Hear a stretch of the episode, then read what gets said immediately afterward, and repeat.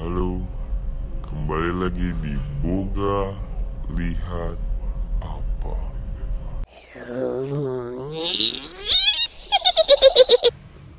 Ya, selamat malam semua. Kembali lagi di sini di podcast Boga Lihat Apa. Apaan tuh? Apa tuh, Bob? Masih di sini sama gue Mokri. Oke, sama gue Boga. Nah, kita kedatangan teman kita yang punya pengalaman sama kita juga sih sebenarnya. Hmm. Kita juga ada di pengalaman itu. Karena ada, kita sama-sama liburan. Sama-sama ya. liburan bareng-bareng tahun dua ribu tujuh belas delapan belas dua ribu delapan belas. dua ribu delapan belas. delapan belas ya. Ada teman kita di sini. Ya, jadi sini gua memang temenan sih, cuman uh, gua mau kenal diri aja buat yang belum kenal. Nama gua Ari.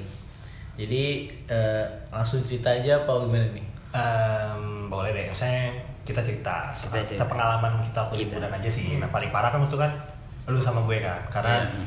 gue juga masuk tuh, sempat masuk dan lu sempat pada nolong pemegangin gue kan ketika uh. masuk. Nanti tapi tapi awal gue masuk pun itu sebenarnya sebabnya gue nolong Ari, nah, nolong karena Ari. nolong Ari. Ari.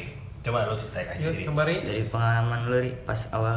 Iya, jadi dua tuh sebenarnya pengalaman gue yang gue rasain bener-bener tuh apa ya, baru banget di hidup gue. Yang pertama di Jogja, yang kedua di rumah. Yang pertama dulu ya, kita masukin pertama. Kita di Jogja ya, ini ya, dari Jogja rame-rame. Kita rame-rame. Sore jalan-jalan suatu tempat wisata di Jogja, rame-rame sama anak-anak, happy-happy dan senang-senang, namanya lagi liburan habis lebaran kan. Menjelang maghrib lah gitu. Menjelang ya. maghrib, O T W pulang. Terus gue kamar mandi dulu sama anak-anak, kebelet, wajar lah ya. Terus pas udah nyampe kamar mandi itu memang gue nggak merasa apa-apa, cuma pas apa gue buka pintu kamar mandi kayak gue kayak merasa kaget gitu, kayak dikagetin gimana rasanya kayak gitulah. Tapi lu nggak ngeliat bentuknya dia kan? Enggak, sama sekali. Lu kayak ngerasa ada yang iya. nabrak kita iya, gitu kayak nabrak, hmm. kaget. Terus itu kamar mandi umum ya? Kamar mandi umum yang bayar. Terus gue kencing, enjoy, balik. Terus uh, pas keluar dari situ udah aman-aman aja, rasanya benar-benar kayak nggak ada apa-apa gitu. Dan gue juga nggak tahu kalau misalkan sebenarnya itu ada sesuatu yang masuk, masuk di diri gue, karena itu baru pertama kalinya. Terus pulanglah kita ke homestay. Pas di perjalanan mau pulang tuh udah gelap tuh, udah habis maghrib kiraan. Terus udah nyampe homestay, kata gue, oh ini gue masuk angin kali, kok kepala gue puyeng, mm-hmm. cuma gue gak keringetan. Terus pas udah nyampe homestay, kok lama-lama badan gue makin gak enak, mm-hmm. ya kan? Badan gue makin gak enak, gue bilang menggigil tapi menggigil. Nah, tapi gue diem, kata gue ini kenapa? Nah terus gue nanya kan sama lu Bok, kata gue, Bok ini gue kenapa nih, kok gue menggigil ya? Terus lu bilang, coba minum obat, mungkin nah, gue masuk angin, gue minum obat. Terus ternyata nggak ada efeknya, mm-hmm. dan akhirnya setelah gue nanya lagi sama lu, taunya ada yang masuk ke diri gue dari tempat wisata itu kayak gitu. Mm.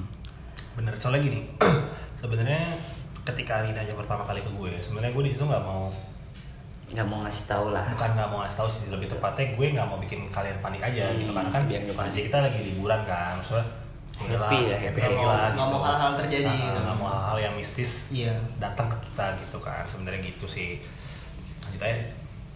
Terus pas udah yang rasain banget tuh gimana tuh? Karena kan tubuh lu tuh yang rasain, uh. lu menggigil kayak gimana? Bedanya gimana nih sama menggigil kalau lu sakit? Uh. Rasanya tuh bener-bener kayak apa ya? Kayak masuk angin. Bener-bener masuk angin yang gak enak banget, mm-hmm. menggigil, masuk angin menggigil tapi mual tuh, mual. Mual, mual belum, mual belum. belum mual, tuh menggigil kayak masuk angin, cuman lu loncat-loncat, lu lari, kuat. Biasanya kalau orang masuk angin kan lemes, lemes, lemes udah gak enak. Makanya gue bingung ini kenapa ya? Apa angin tornado ya maksudnya? Bisa. Cuma kata gue di Jogja nggak pak, nggak ada gituan gitu. Panas di Jogja. Nah, angin terus, juga nggak kenceng-kenceng banget iya. kan di sana. Terus kata gue ya udahlah, mungkin ini ada sesuatu yang tidak kasat mata masuk ke badan gue. Terus lanjut ke itu baru di apa namanya dilakukanlah sesuatu oleh teman gua yang namanya Boga, jadi kayak gitu.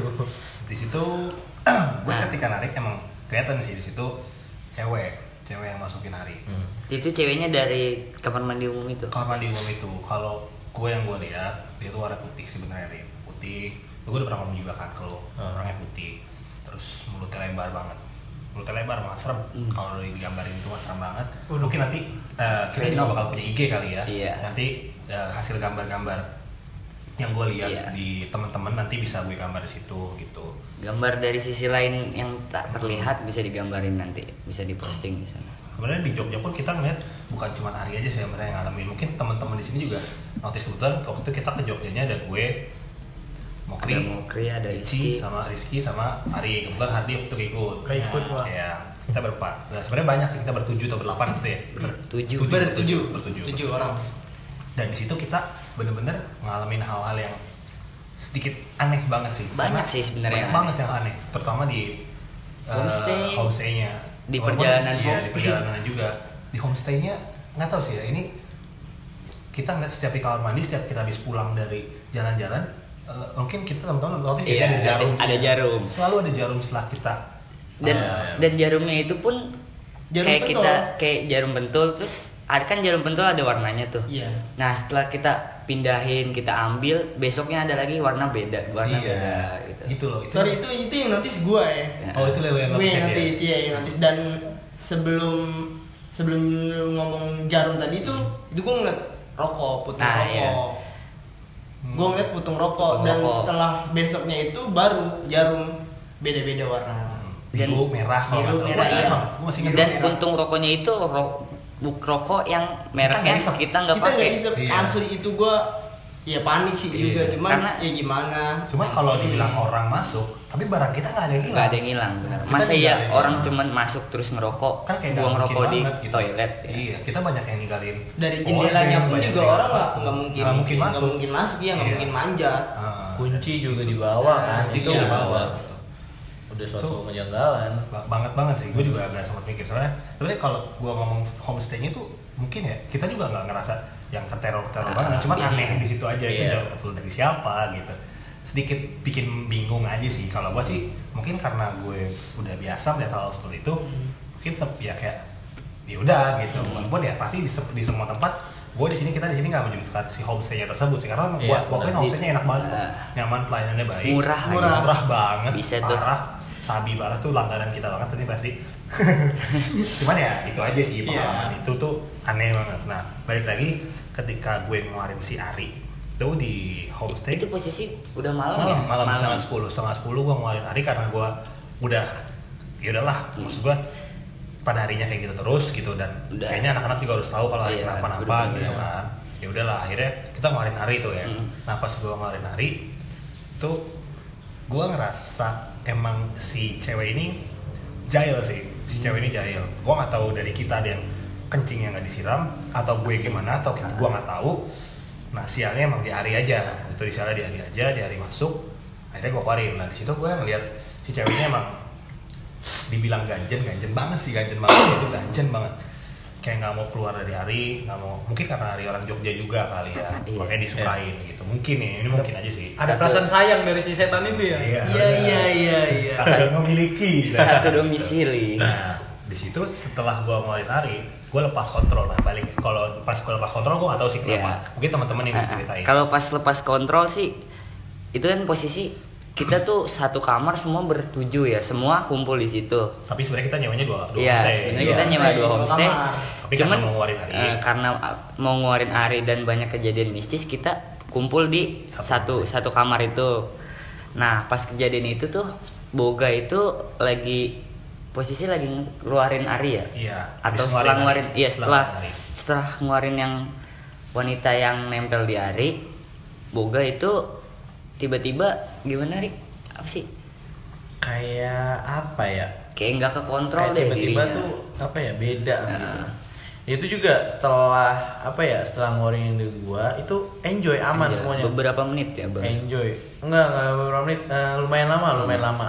Kita habis gua habis dikeluarin badan gua bener-bener enak. Hmm. Itu bener-bener sumpah seadanya perlu masuk angin.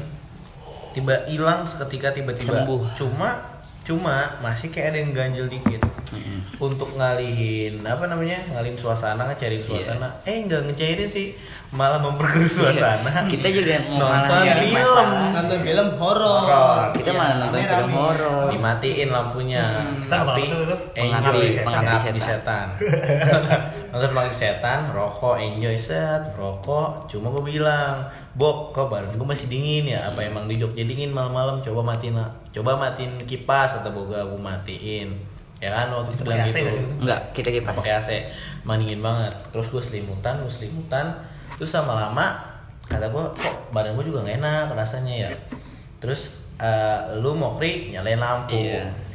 Mas nonton kelama-lamaan kok gue lihat, sama anak-anak lihat kok si Boga diem aja. Iya. Nah, itu kan kasur, kita nonton di kasur atas. Ada kasur bawah, Boga sendirian di kasur bawah. Posisi itu. Iya. Gak lama setelah itu kita lihat Boga udah lost control gitulah. Pokoknya kayak gimana ya? Kayak uh, ada sesuatu yang masuk, cuman bentuknya itu bukan manusia. Jatuhnya kayak apa ya?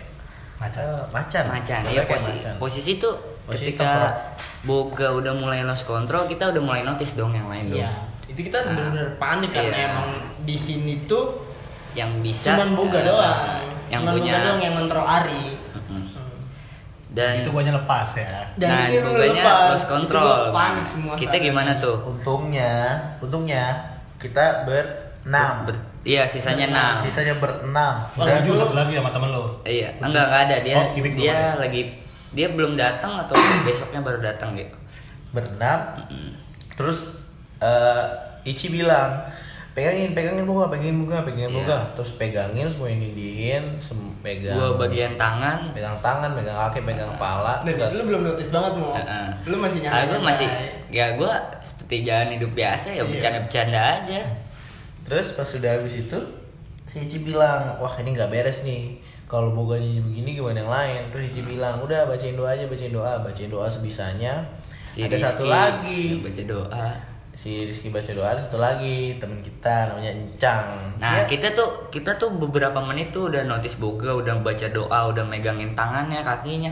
Cuman teman kita nih satu ada yang berbadan besar, dia masih fokus main laptop atau iya dia bilang ada deadline kuliah kan. Nah, di situ akhirnya dia nggak lama notice karena kita juga udah kehabisan tenaga kan. Ikut bantu dia. Iya. Lama ya, lama ya. Beberapa menit deh, sepuluh menit lebih ya? Lama, lebih lah, karena itu lu kondisi lu benar-benar panas dingin yeah. Bok itu badan lu bener-bener mau keringat. Nah si Encang akhirnya bantu kita. Dia bagian, Boga Boga juga badannya udah lost control, udah punggung, eh dia kan posisi telentang ke, ke bawah gitu. Tengkurap, Tengkurap. Mm-hmm. Nah dia posisi punggungnya udah berdiri-berdiri lah, udah bangun-bangun. Nggak lama si Encang yang gendut ini notice, akhirnya di, diinjek lah, diinjek atau didengkulin gitu pakai berat badannya kan. Kita megang tangan udah kaki hampir kelepasan semua. Satu orang semuanya megang satu bagian. Mm-hmm. Terus kalau yang di gua itu ke bagian tangan kanan Ici, eh, ke bagian tangan kiri, mau bagian kepala kepala terus sisanya lagi tuh bagian kaki Abdul dua. sama Agil ya Abdul sama Agil bagian kaki Encang di tengah yang buat nahan badan. Terus kata Ici udah baca doa baca doa semuanya baca doa. Gue pegang tangan, gue pegang jempolnya, kukunya, ya kukunya gue pegang terus baca doa semua. Nah nggak tahu kenapa e, rasanya gue di situ pengen kayak e, hilang kesadaran. Nggak hmm. tahu gue yang apa gue ada yang mau masuk juga ke gue atau gimana, cuman gue tahan, gue tarik, gue baca doa juga tuh di situ gue baca doa, gue baca doa. Sempat mau bilang lagi, sempat mau pingsan tuh gue, cuman wah gue nggak bisa nih kayak gini, gue nggak boleh kalah, gue nggak boleh kalah, gue harus kuat, gue tahan, gue tarik, pas banget, gue bingung nih nggak tahu kenapa, apa emang itu sama-sama keluar, pas banget Boga itu sadar, gue seratus persen sa- sembuh, bener-bener nggak kayak lu masuk angin, nggak perlu dikerokin di gituin doang, tapi uh, hilang, hilang, sehat. Itu gue kayak, aduh, gimana ya? seratus delapan puluh derajat lah ya. Uh-uh. Nah gimana itu, ya? Iya posisi itu juga tangannya Boga tuh kayak bukan kemasukan manusia kayak hantu wanita atau yang hantu bungkus itu, cuman di tangannya tuh kayak mencakar gitu ya. Hmm. ya. Nah, Kayak di situ tuh. Kalau dari lu gimana Bob pas eh. udah sadar itu? Jadi itu tuh awal mulanya, lagi-lagi makanya di sini di podcast gua sama Mo ini kita pengen ngasih kesan positif ya. Iya. Yeah. Di sini tuh uh, sebenarnya awalnya tuh karena ketika kita ke pantai, kita lewat daerah hari Bantul, pertama ya, hari pertama. Lewat Bantul ya? Bantul. Uh, iya Bantul. Bantul. Kita lewat pegunungan, pegunungan gitulah. Kita mau ke arah ke arah salah satu pantai di Jogja. Jadi kita mau kencing tuh ya, kita mau kencing. Nah, kencingnya nah, itu kebetulan di pinggir, kita jalan. pinggir jalan. Nah, adalah salah satu teman kita yang diajak pinggir jalan. Maksudnya gini loh, lo kencing di pinggir jalan sebenarnya kan udah salah banget nih. Karena ya, sepi, nah, juga, sepi juga, malu nggak terlalu kan. Nah, makanya udah di, udahlah pinggir jalan aja gitu, karena nggak ada yang lihat juga. Nah, ada satu teman kita yang kencingnya terlalu dalam, dia sampai tengah hut, sampai tengah hutan. Masuk masuk, masuk masuk lah, cukup, cukup jauh, jauh karena dia jalan baliknya dia sekitar tiga menit, empat menit, lima menit. Tuh, itu jauh banget ya. Adalah sekitar tiga ratus meter terpisah mm. dari kita lagi ya. Nah di situ sebenarnya dia tuh masuk, sebenarnya mau masuk ke dia, cuman gue yang handle di situ. Mm. Tapi di situ gue nggak notice kalau dia ngumpet di salah satu teman kita kayak gitu. Nah, salah satunya itu dia ngumpet sebenarnya di Ari. Sebenarnya sebenarnya yang sebenarnya Ari itu masuk dua. Udah dari hari pertama udah uh, sempat masuk berarti. Sempat masuk, cuman nggak lama emang dia sebenarnya mau menyerang Abdu, salah satu mm. teman kita itu. Cuman karena gue protek. Abdu itu tahu. yang pipisnya jauh. Yang pipisnya yang jauh, yang dia kencing. Maksudnya gue bilang, lu ngapain kencing jauh-jauh bro? Lu kencing sini pun nggak ada yang lihat, gitu maksud gue. Lu dari sana kita nggak tahu ada apaan, gitu maksud gue. Karena tengah hutan gitu. Nah, sebenarnya di situ hewan-hewan macan. Tuh, itu sebenarnya macan yang masukin ke Abdu dan dia mau nyerang gue karena gue ngontek orang. Jadi lu pas di homestay itu kemasukan itu dari situ. Iya, dari karena, hutan itu. Oh. Heeh, uh, uh, gue protek orang, makanya dia nggak suka lu ngapain protek-protek yeah. orang kayak gitu. Oh. Dan sebenarnya kejadian itu tuh nggak lebih parah daripada kejadian waktu gue di uh, adalah waktu gue kaderisasi gitu di next ya yeah, okay. Itu next video lah gue bakal ngundang teman-teman kuliah gue. Di situ gue lebih parah sebenarnya bro. hmm. Itu gue empat puluh lima menit dipegangin sama tiga belas orang asli asli nanti bakal gue ceritain itu lebih mencekam lah. Itu kayak lu nonton film horor versi asli, semua speaker bisa nyala tiba-tiba, belum dengar suara sinden itu nanti eh, bakal ada, itu wah spoiler itu tunggu aja aja ya buat ya. Itu itu pengalaman kita di Jogja sih, dan itu benar-benar kayak jadi pelajaran banget sih buat kita. hmm. Gitu kayak ya lo kalau di mana-mana lebih hati-hati, lebih hati-hati deh, jangan jangan aneh-aneh, sopan gini. berarti berarti tuh dari pas pertama kita udah udah itu hari pertama kan yang hari kita perjalanan ke pantai, berarti kita udah ada yang melakukan salah lah, iya ada yang kesalahan lah teman kita yang berimbas ke hari-hari selanjutnya. hmm. Gue nggak tahu sih kalau masalah jarum itu tiba-tiba nah. ada, itu nah. gua nggak tahu tuh. Itu sampai sekarang pun gua nggak, pas gua balik pun gua nggak ngelihat ini siapa yang naruh gitu, karena nggak ngebekas di gua gitu. Yeah. Padahal biasanya gua sangat sensitif dengan hal-hal seperti itu. Yeah. Tapi itu gua bingung kok ini bersih banget mainnya, siapa yang naruh gitu. Gua bingung sampai sekarang. Makanya kalau kelakuan manusia juga kayak nggak mungkin, gak kenapa mungkin, dia iya. ngambil barang, ngapain gitu, gitu. ngapain gitu, kayak nggak make sense aja di gua. Tuh nggak ada nggak ada tujuan yang masa lu naruh jarum doang sih. Hmm. Atau mungkin ya gue nggak tahu, lagi-lagi kita nggak bisa nuduh sih ya, iya, bener. Gitu. Karena kita juga nggak, karena kita nggak tahu, kita nggak lihat, kita nggak lihat, kita nggak kita nggak mau menjatuhkan uh-huh. pihak manapun gitu, karena emang pelayanan di homestay-nya menurut kita bagus, bagus banget, ini kita nggak menjilat, emang bagus iya, banget iya. gitu, emang enak tempatnya, ibu-ibu yang jaga juga baik banget gitu, motor kita rusak diganti. Dan satu lagi Bok, gue mau nanya tuh kan kita nyantai nih di di belakang iya, homestay itu. Iya, iya. Itu kan ada gudang gitu. Nah, nah iya. itu lu ada nulis-nulis apa gitu nah, di situ. Nah, posisinya tuh kita kan homestay, kamar-kamar-kamar hmm. dan ada tempat kayak nongkrong bangku-bangku ya, itu gitu. Di belakang. Hmm. Di belakang kamar kita. Nah, itu di belakangnya lagi ada gudang, kayak bukan gudang sih, kayak lokasi kosong lah, bekas pabrik bekas atau pabrik gitu ya. Kayak ada bekas-bekas. Lumayan gede sih itu. Alat-alat padi, hmm. mesin-mesin padi, penghancur padi itu loh. Nah di situ sih yang gue lihat, lihat ya, tuh, yang kalau yang gue lihat di situ ada Boga sosok gede tuh, balik lagi Boga Lihat Apa, apa tuh Bo? Nah mungkin tapi uh, dari lu sendiri ada yang pernah ngerasa atau nggak sih? Kalau dari gue ya, dari hmm. gue sih yang gue lihat itu ada sosok-sosok orang gede, oh. orang hitam besar tinggi, dan di situ dia sih di gue gue lihat dia tuh nggak ganggu sih, hmm. entah dia takut sama gue kali. Itu penjaga. Itu penjaganya sih. Penjaga, tapi entah gue nggak tahu kalau yang lain pernah mendapat hal hal mistis yang mengerikan atau enggak. Sebenernya. Tapi kita kita enggak, hmm. karena mungkin mungkin dia juga ngeliat punya gue juga kali ya. Dia ngeliat gue juga, mungkin mungkin uh. mungkin mungkin juga. Yang gue lihat sih kayak gitu besar, cuman nggak ngapa-ngapain sih dia nggak, hmm. ya paling kalau ada suara ya, gitu, itu, gitu. Ada yang dengar nggak sih sempet ada yang seru? Iya, iya. No. Yang paling yang paling jelas sih suara ini, suara kayak air jatuh. Itu paling semuanya semuanya dengar, cuman itu nggak tahu suaranya dari mana. Cuman dekat banget ke kuping itu semuanya. Ditanyain kan emang iya iya waktu nah, itu ya waktu kita lagi makan mie gitu kan ya di belakang, di belakang. Kalau gue sih di tempat gudang belakang yang kosong itu ya biasa aja, gue ya manusia normal biasa.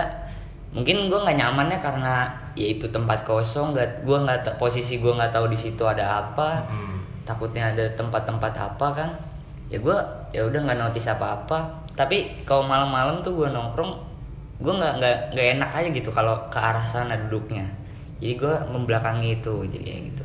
Itu perasaan lu lebih kemana itu mau kalau ngelihat tempat itu? Ya gue gimana ya, kayak ngelihat itu nggak serak aja gitu, kayak gue nggak mau ngelihat itu. Soalnya gudangnya benar-benar sepi, kosong, gelap, pintunya ketutup rapet, kekunci, kekunci. Dan itu lumayan luas. Ya jadi gue ya udah manusia normal ya, gue nggak juga nggak mau monotis ya, ya dan main aman, gue tetap tapi gue tetap nyanyi nyanyi malam-malam biasa aja gitu. Sebenarnya ada pengalaman lagi sih satu, ketika Rizky sama Abdu jadi pembagian naik motor itu gue sama Cang satu temen gue, Ari sama Gil, uh, Asim Semok sama temen gue yang gue tinggal di sana.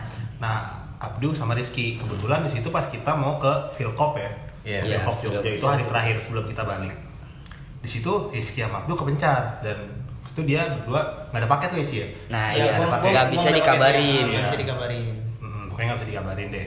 Di kondisi tersebut akhirnya gue kita berpencar buat nyari karena kita yang lain bisa ngabar-ngabaran hmm. lah. Iya benar. Kita mau pencar, gue ke arah kota, gue ke arah keraton, gue ke arah kampung ke Sleman. Iya. Akhirnya gue muter-muter tuh karena gue emang sempet pernah beberapa kali Jogja jadi kayak apa jalanan juga. Jadi tahulah jalan-jalan Jogja sedikit. Gue mencoba jalan sendiri tuh, muter-muter nyari dia berdua. Ketika gue balik ke, gue ada pikiran, ah mungkin nih anak berdua balik ke homestay. Uh-huh. Kita berdua balik ke homestay. Eh gue, gue gue balik ke homestay buat nyari si sama Abdul. Di situ uh, kondisi uh, homestay kita emang sebenarnya sangat amat dalam dan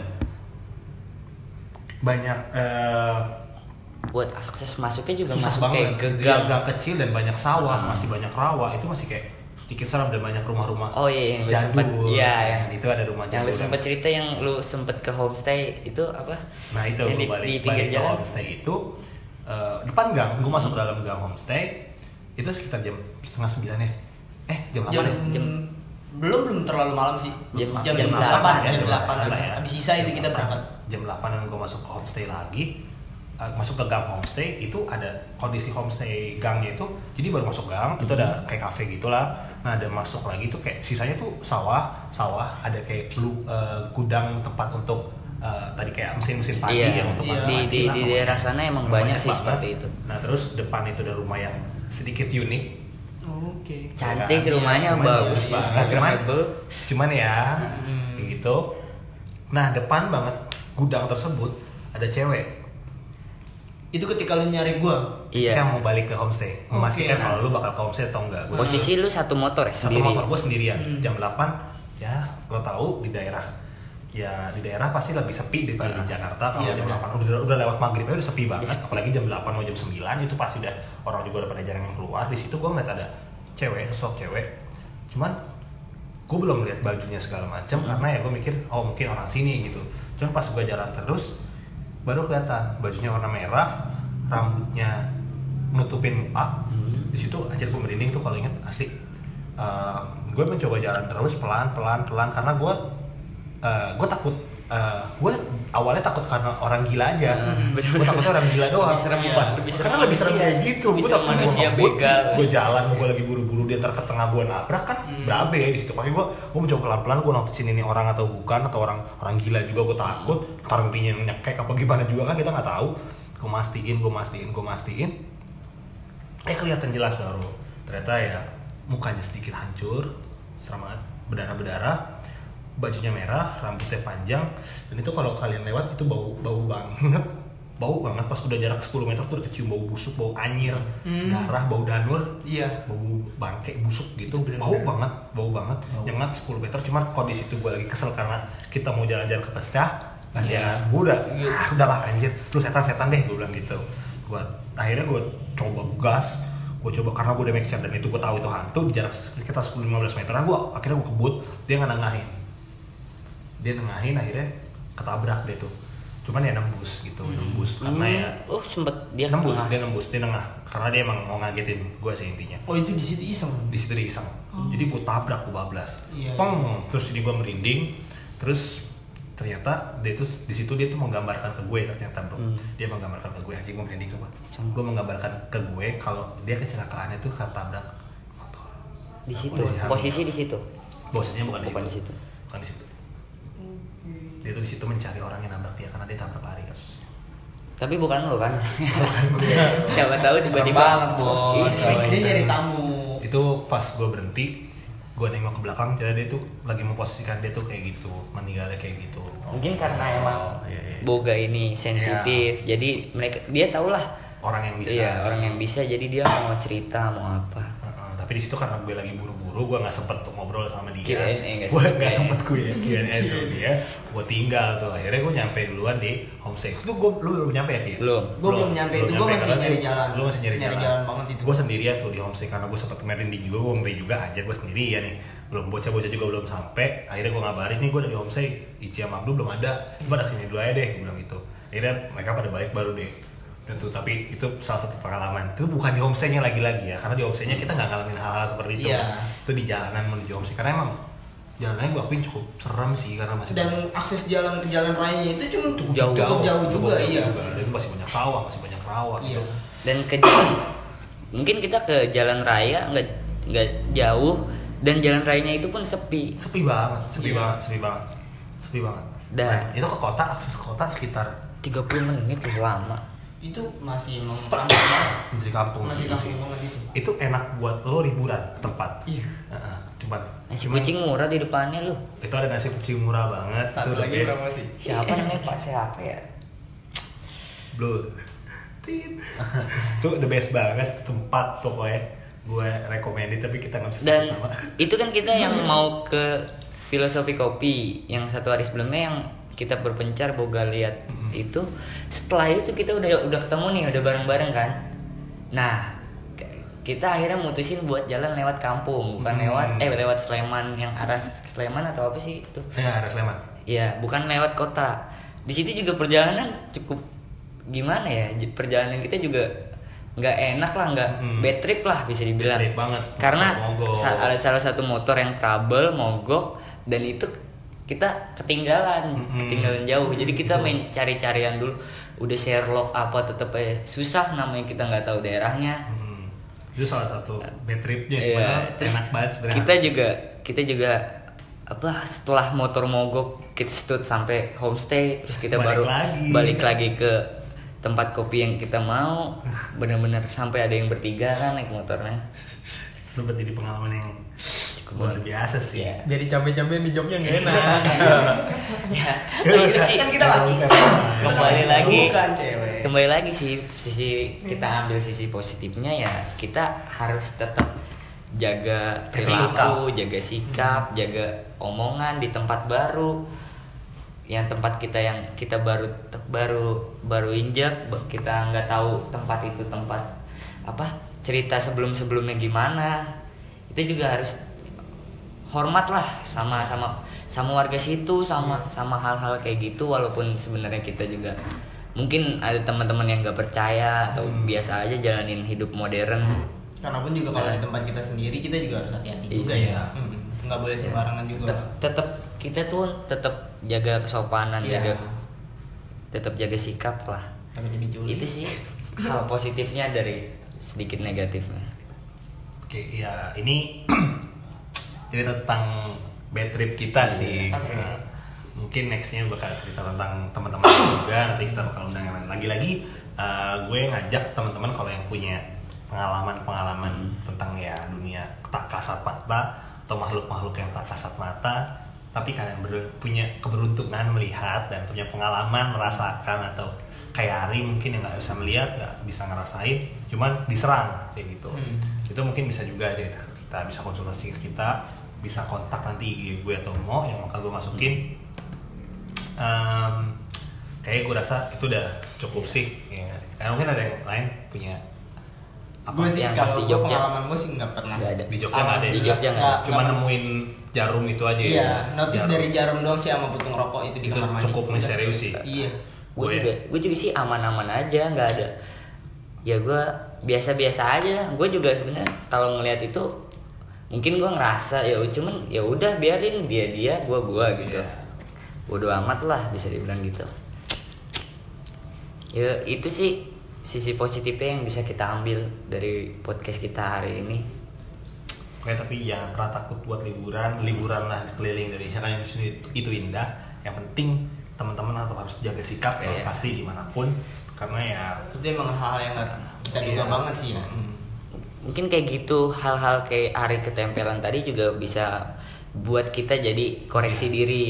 Lebih hati-hati lah pokoknya. Lebih hati-hati. Mungkin juga kalian yang punya pengalaman, ya, terus pernah liburan, pernah liburan, pernah ngalamin hal-hal yang nggak terduga, mungkin mungkin kalian udah merasa udah sopan nih, tapi kalian masih kena kayak gitu, berarti kalian harus ada yang dikoreksi lagi ya, gitu. Itu sih yang bisa diambil dari podcast kita hari ini. Mungkin itu aja. Oke, okay. oke. Okay. Selamat malam semuanya. Sampai jumpa di podcast lainnya. Au.